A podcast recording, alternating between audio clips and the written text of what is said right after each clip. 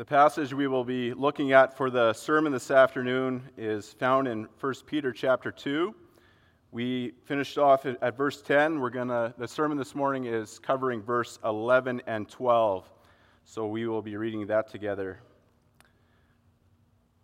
And there we read, Beloved, I urge you as sojourners and exiles to abstain from the passions of the flesh which wage war against your soul. Keep your conduct among the Gentiles honorable, so that when they speak against you as evildoers, they may see your good deeds and glorify God on the day of visitation.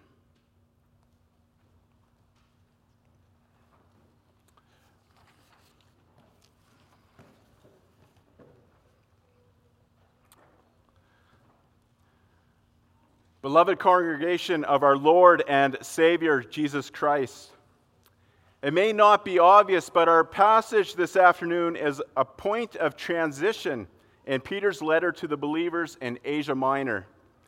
Having discussed who the Christian is, Peter is now addressing the beloved with how they must live out this identity.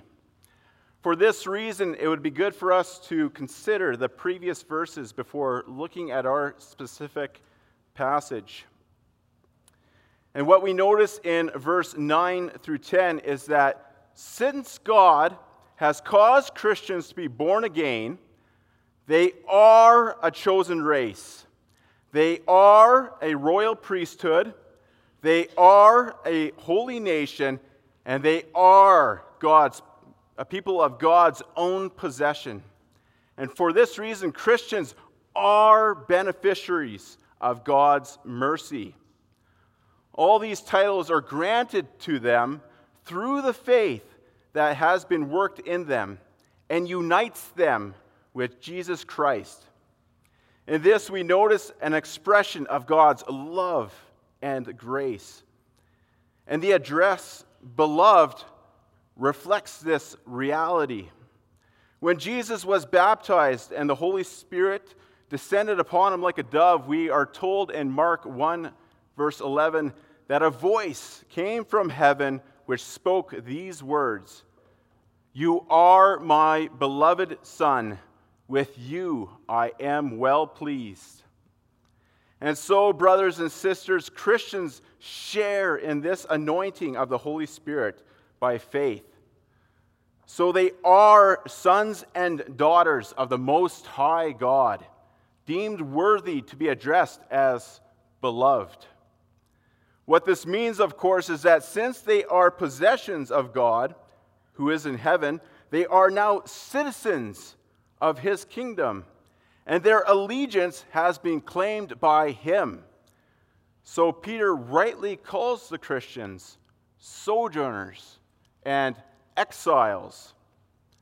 This is a reminder to them that their journey on earth is but a temporary one, and that one day they will be restored to their promised eternal dwelling place, which is in the presence of God. It would be good for us to remember, beloved, that this applies to God's people of all times and places. This was the case for Abraham, for the Christians in Asia Minor, and is still the case for us today. This leads us to another consideration of this passage. Whereas prior to this passage, Peter was keen on explaining to the Christians who they are, now Peter changes his focus to emphasize how they must behave. Now, remember that Peter is writing to Christians in a first century Roman world. They are just a few decades removed from Jesus walking the earth. The Holy Spirit has been poured out at Pentecost, and Christianity is evidently spreading across the empire. Although this is the case, it is a world of increased frustration towards Christians. And the Roman Emperor, Emperor Nero, is not about to declare them a protected special, special interest group. So they are facing many spiritual pressures, internally and externally. Internally, as their life was to be dedicated to battling sin, and externally, as they interact with the world around them while being a reflection of God's work in them. And this is Peter's concern here the eternal welfare of all people, their salvation. With this in mind, I present the living word to you this afternoon under this theme.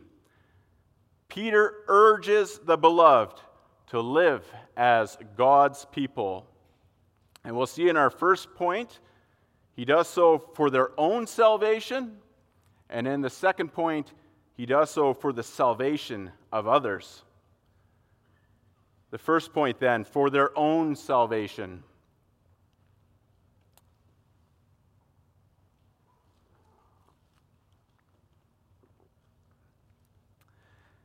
Having explained to the Christians who God has declared them to be, Peter now sees it necessary to exhort or preach to them about their walk of life. The first of these exhortations we find in verse 11, where we will read once again I urge you, as sojourners and exiles, to abstain from the passions of the flesh this is the first item that Peter urges the Christians to do to abstain or refrain or distance themselves from the passions of the flesh. And what does Peter mean when he says passions of the flesh? Well, although Peter does not explicitly mention that mention here at this moment in this text what he is referring to, later in chapter 4, he provides us with an idea of what he has in mind. So it would be good for us to read these activities. If your Bibles are open, you can, you can follow along. So, chapter 4, and we will begin at verse 3. So, chapter 4, 4, verse 3, where we read, For the time that is past suffices for doing what the Gentiles want to do. And here's the, the list living in sensuality, passions, drunkenness, orgies, drinking parties, and lawless idolatry. That last one, lawless idolatry, it, it, can be thought of as anything outside of God that demands devotion to ourselves. It is obvious that these lifestyles directly contrast the life that Peter mentions in chapter 1, where in verse 13 he told the Christians to prepare their minds for action and to be sober minded and to set their hope fully, fully, not partially, but fully on the grace that will be brought to them at the revelation of Jesus Christ. Peter goes on to write why, why they must abstain from the passions of the flesh. This is because they wage war against the soul. Beloved, every war has two sides. In this war against the believer's soul, on the one side, we have the kingdom of light, where Christ is king and the believer has been drafted. And on the other side, we have the kingdom of darkness where the ever eager devil and his demons are, are, are active.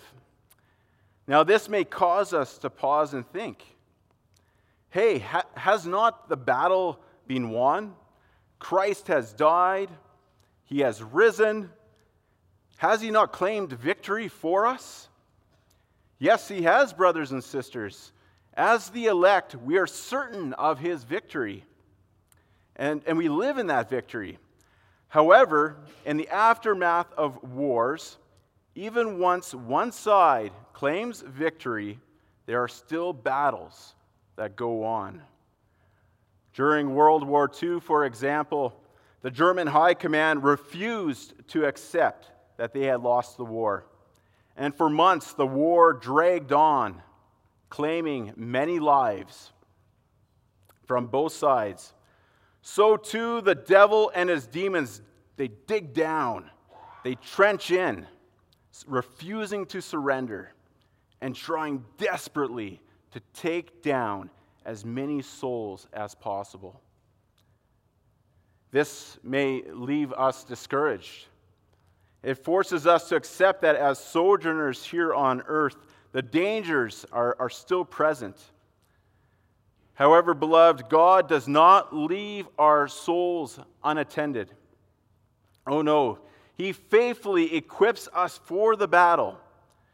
In Ephesians chapter 6, which we read, Paul reminds the believer of the armor that God provides his soldiers. And that includes you as well, boys and girls. You too are in the Lord's army, so you too are given armor.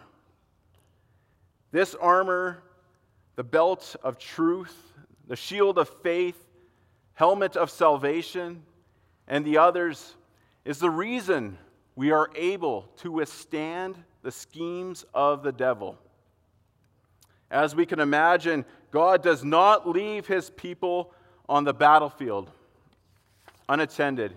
No, not at all. He provides us with an ample defensive arsenal. We are fully equipped by God to defend our souls from the enemy. Let us then not live as those who do not have armor. As God's children, we are called to, and we and we read this in verse 9, we are called to proclaim the excellencies of him who called you out of darkness into this marvelous light. It can happen that those fully equipped with the armor of God become arrogant, proud, complacent, and decide not to use what God has provided. The, the flaming darts, they come, but they do not raise their shield in defense. In fact, some may actively position themselves in harm's way, inviting the blows of the enemy upon the body. And after a while, the damage becomes great. And it may happen that they no longer will desire to proclaim the excellencies of King Jesus as vibrant as they once did. And eventually, that those joy, joyful shouts of, I am free through him who ransomed me, will become cries of despair as they find themselves enslaved by the enemy. If this is where any of you find yourself this morning, my family, enslaved by the passions of the flesh and darkness filling your heart, say this prayer with me in your hearts. Lord, I am lost in the darkness. Please, my King, come and rescue me. You know the battlefield well, as you walked upon it yourself in perfect obedience. Penetrate the darkness of my heart with your radiant light, so that I may no longer live a life of arrogance, but desire to do your will that I may be willing to profess your goodness and exalt your name among the nations, and that I may bear fruits of thankfulness before you. Lord Jesus, equip me with your word and spirit that I may actively battle sin. Amen. Brothers and sisters, Peter writes in verse 14 of chapter 1.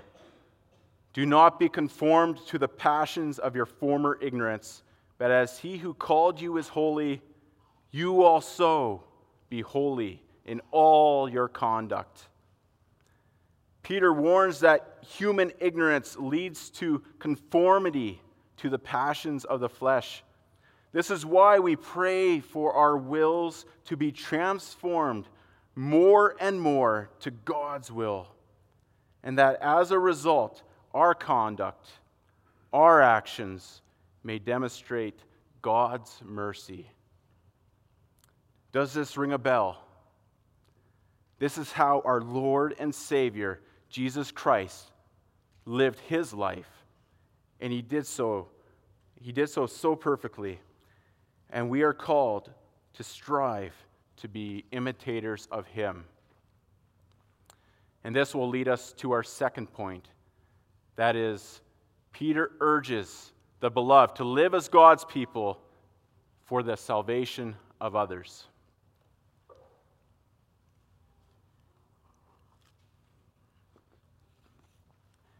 In our second point and exhortation, Peter issues another command towards believers, but, not, but now it is centered on how the Christians behave in the world. Having placed the importance in the first exhortation on the believer's eternal well being, Peter transitions to how the believer's actions must reflect this well being. He writes in verse 12 and I'll have to find the passage back a moment.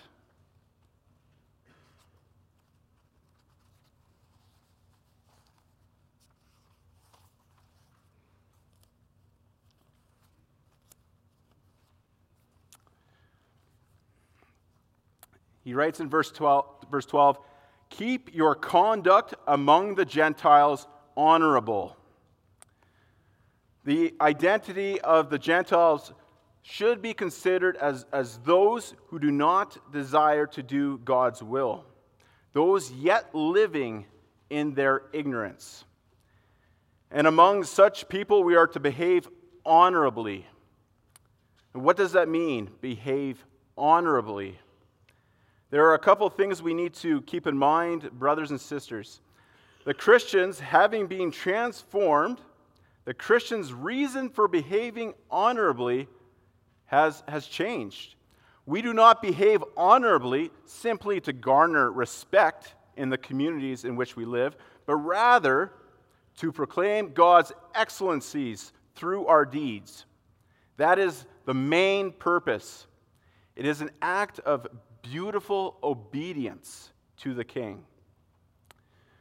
And why is it that God, Peter commands the Christians to behave in a way that proclaims God's excellencies. Because, as we read on, so that when they speak against you as evildoers, they may, they may see your good deeds. They may see your good deeds. Beloved, Peter knows that the world is watching, whether it be the church at large or whether it be individual believers, the world is watching. That is why the believer's behavior is so important. Because we are not re- representing just ourselves, but also the King, that is Jesus, who has claimed us. As, as a way of illustration, we can think of our Canadian, Australian, or South African citizenship.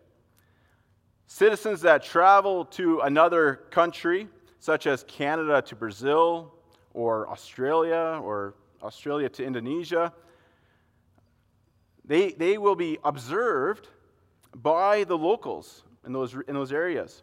The locals likely will form perceptions of the country we come from by how we behave. If we behave poorly, the country we represent will be thought of as poorly. If we behave well, the country we represent will be thought of as well among all the locals. So, too, a similar scenario can happen with the behavior of the believer. How the professed Christian behaves on earth speaks volumes to the world. Now, we must be careful here, brothers and sisters. Often, our, our impulse is to make sure that the world does not speak poorly of us. This fear of being spoken poorly of can cause us to compromise, compromise the other way.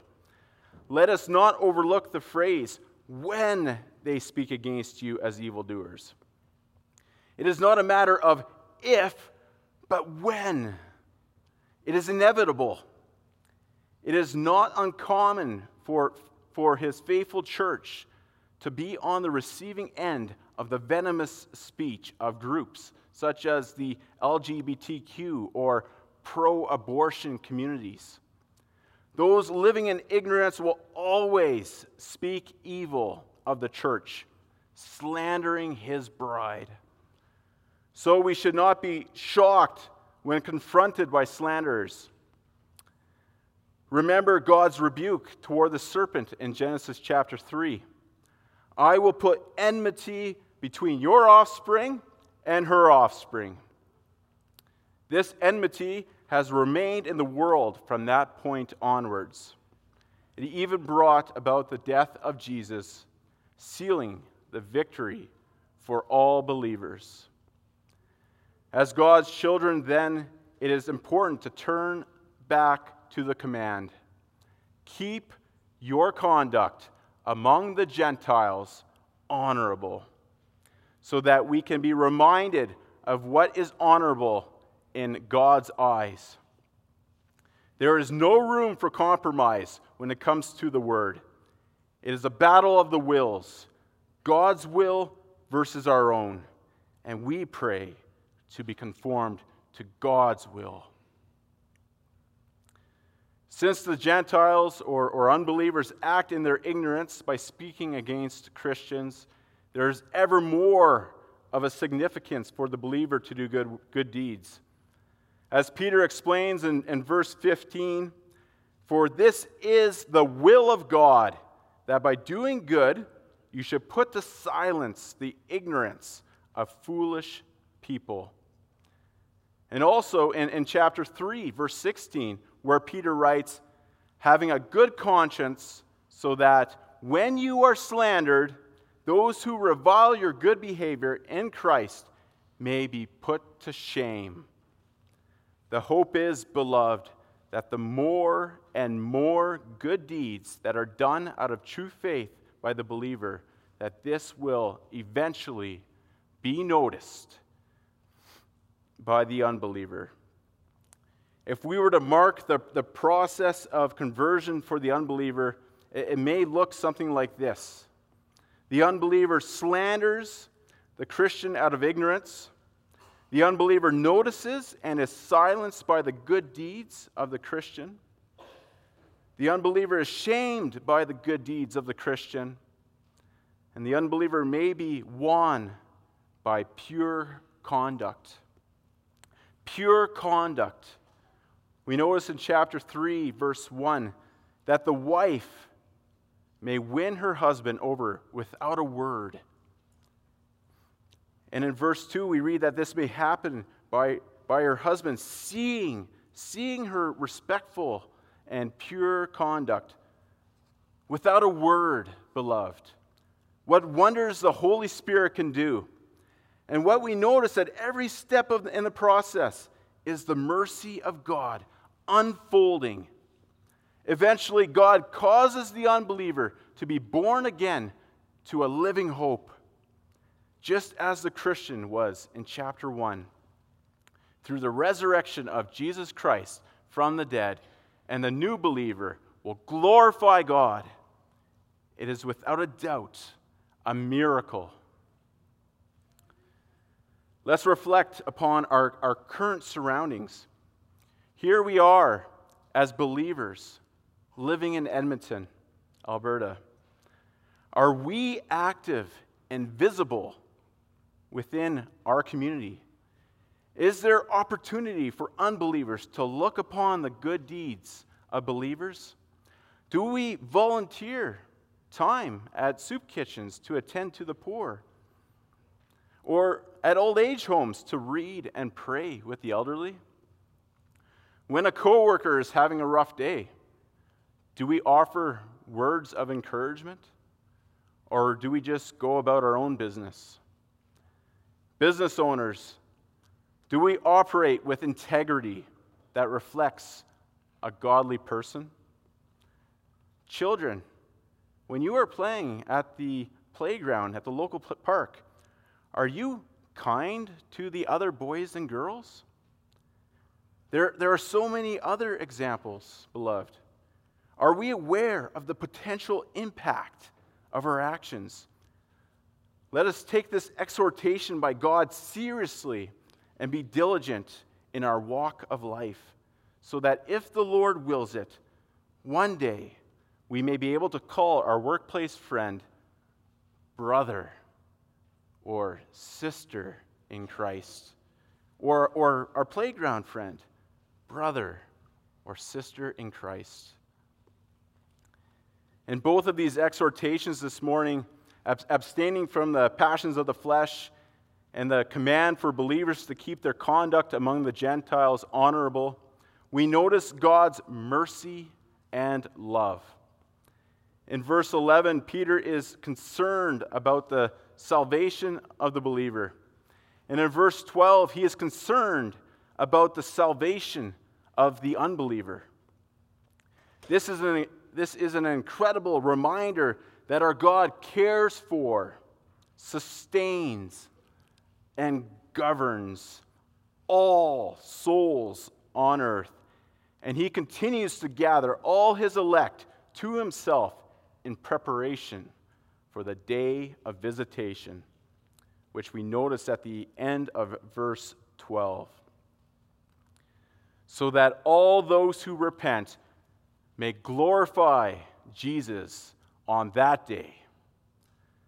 But we also witness his justice.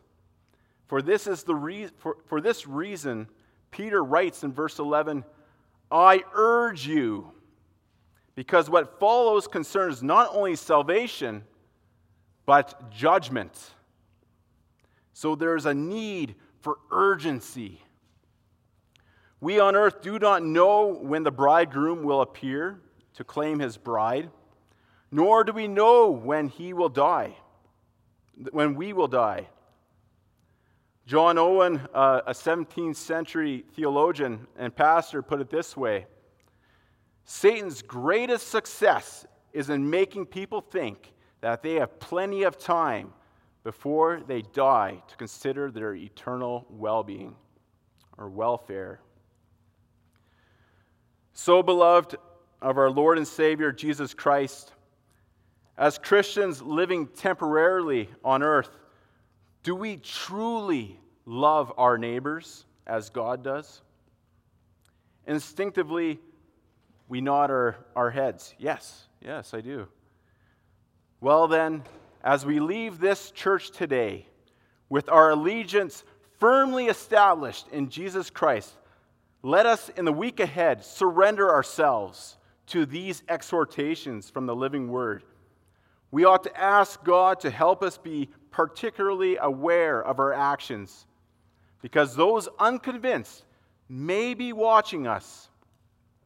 In this, we, we should rejoice because it means two things that the gospel of Jesus Christ is being proclaimed to those around us by our conduct, and that our own lives are reflecting this gospel in conduct.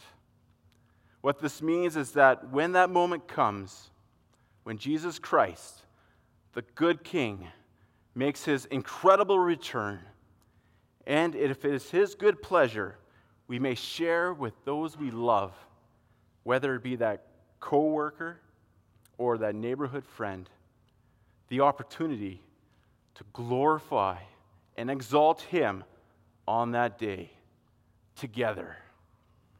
Lord, may it be so. Amen.